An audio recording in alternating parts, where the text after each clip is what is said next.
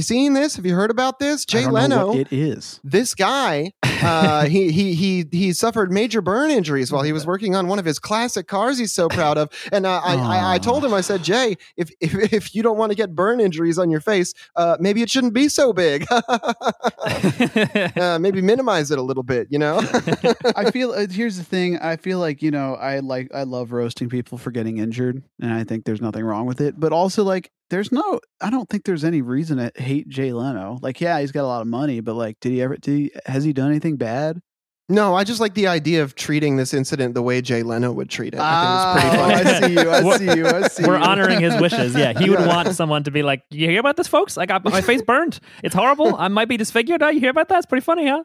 I mean, I'll give him credit. I- I read the article, and at the end, it's like he's still Mr. Leno. He was walking around and cracking jokes in the hospital, and it's like, well, you gotta. Hand, I, I don't even like Jay Leno, but you gotta hand it to him. Like, if you can suffer second and third degree burns that are basically your own fault, and still have a sense of humor after you're like recovering from the hospital care, fucking kudos. That's Yeah. the way to go. Good job. I mean, Yeah, I feel like imagine- like yeah. this guy in his life, he has classic cars and doing bits. And so if he got injured working on the classic car and he can't do it for a little bit, he's got to fall back on bits. Like, what else can he do? Oh, absolutely. Yeah, imagine being Jay Leno's doctor. You come in, you're like, all right, I have to give you the prognosis. And Jay's like cracking jokes. She's like, please, sir, you're dying. Jay's like, dying? Oh, I'm dying to get out of here. I thought I was Oh. killing. That's a nice stethoscope, doctor. What's that? A Chrysler 76? Oh, yuck, yuck. Like, Um, also, Jay Leno's car collection is incredible, and his car videos are amazing. So uh, let's we stan a automotive king, and we hope he gets better soon because almost nobody alive is doing more to preserve like relics of automotive history than Jay Leno. Like the dude really respects like like historical cool ass cars. well, and also he like he picked something like I'm no big fan of of cars and car culture in general. I really couldn't give less of a shit, but it's so much less reprehensible than what a lot of obscenely wealthy people do with their money. Like Mhm. Leonardo DiCaprio keeps buying dinosaur skeletons that oh yeah. should be used for research and putting them in his house. oh, that's pretty cool though. Because he say. can. No, it's fucking not. If you want dinosaur statues in your house, you have to live in a museum. I don't make the fucking rules. Is he buying like original skeletons too? Because it'd be one thing if you got like a copy, just be like, "Hey, make a replica and then give it to a museum." No. Best of both worlds. Yeah. Why do you need the actual bones? If they were replicas, I would have nothing but respect. Like, salute, here's a man Yeah, who loves science. But like, uh, Leonardo DiCaprio does not fucking love science. Leonardo DiCaprio fucking loves owning dead things from millions of years ago. it's it's a it's really weird considering his taste in women that he that he, consi- that he surrounds himself with dinosaurs. He likes Yeah, the two when- extremes. Yeah, he Yeah. likes seventy-five million year old lizards and then yeah, twenty-one year old women. his Tinder range is like a parabola where once you get above the age of 23 it's negative and then it comes back up but only after 40 million years. yeah, Yeah. right around people who were born in the Triassic era. yeah, he's swiping. He's like switches to the old age, and he's like dinosaur, dinosaur. Oh wow, there's a witch on here. I didn't think anyone who's lady shaped could make it into the forty million year old category. Well, that's like swipe a- right.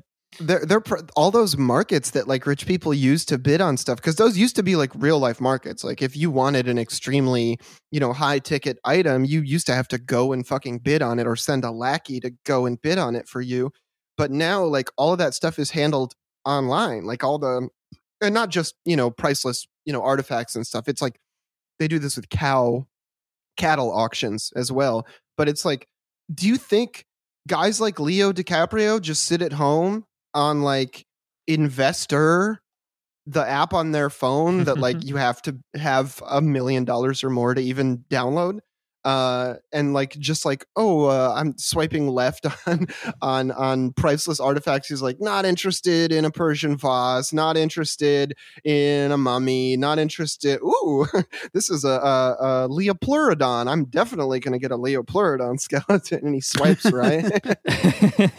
No, I think uh, the, he he just has an assistant, and uh, th- he calls up the assistant. The assistant's like, "What is it, Leo?" Leo DiCaprio's like, "I want a dinosaur." I want another dinosaur. I never grew up and had an adult life. I'm still a kid because I started acting when I was into dinosaurs and race cars. That's why I sleep in a race car bed surrounded by dinosaurs. I'm Leonardo DiCaprio.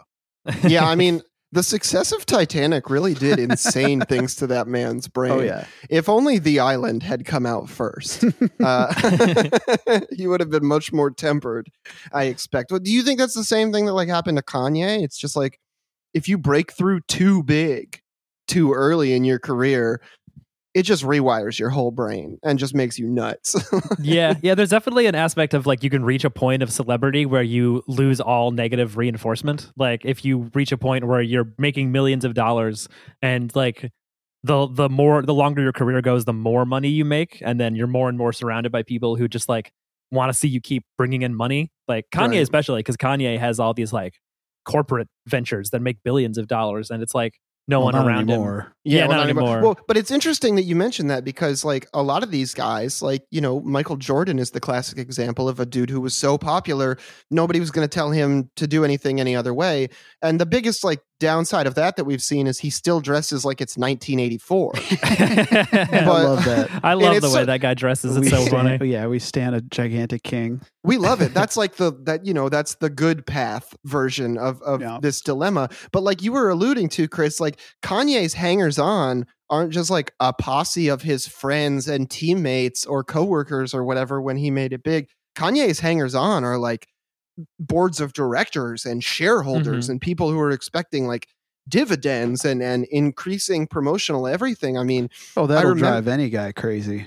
yeah. well, I mean, remember when he did the the Super Bowl halftime commercial and he showed up in that ridiculous car thing for like 3 seconds and it was like filmed much more poorly than every other part of the commercial. You could tell it was a rush job because Kanye was probably rules. being a huge diva on set. What's like crazy because you know we we always look back on like musicians or actors or whoever you know that lost their mind and some of them are just nuts like there are charlie sheens out there they exist Yeah. but like a lot of them it does just seem like that kind of like branding yourself and turning yourself into a business makes you internalize all of the business pressures of capitalism and it's like this lovecraftian horror where it's like something that literally does not care about you uh, and it has motives that are beyond your reckoning has Mm. invaded your brain and taken over your own thoughts Yeah, definitely. And and you you end up in a you can end up in a situation where like you're treated less and less like a normal person. Like you Mhm. if you have if you have fans, if you're famous and paparazzi chase you, then you're just like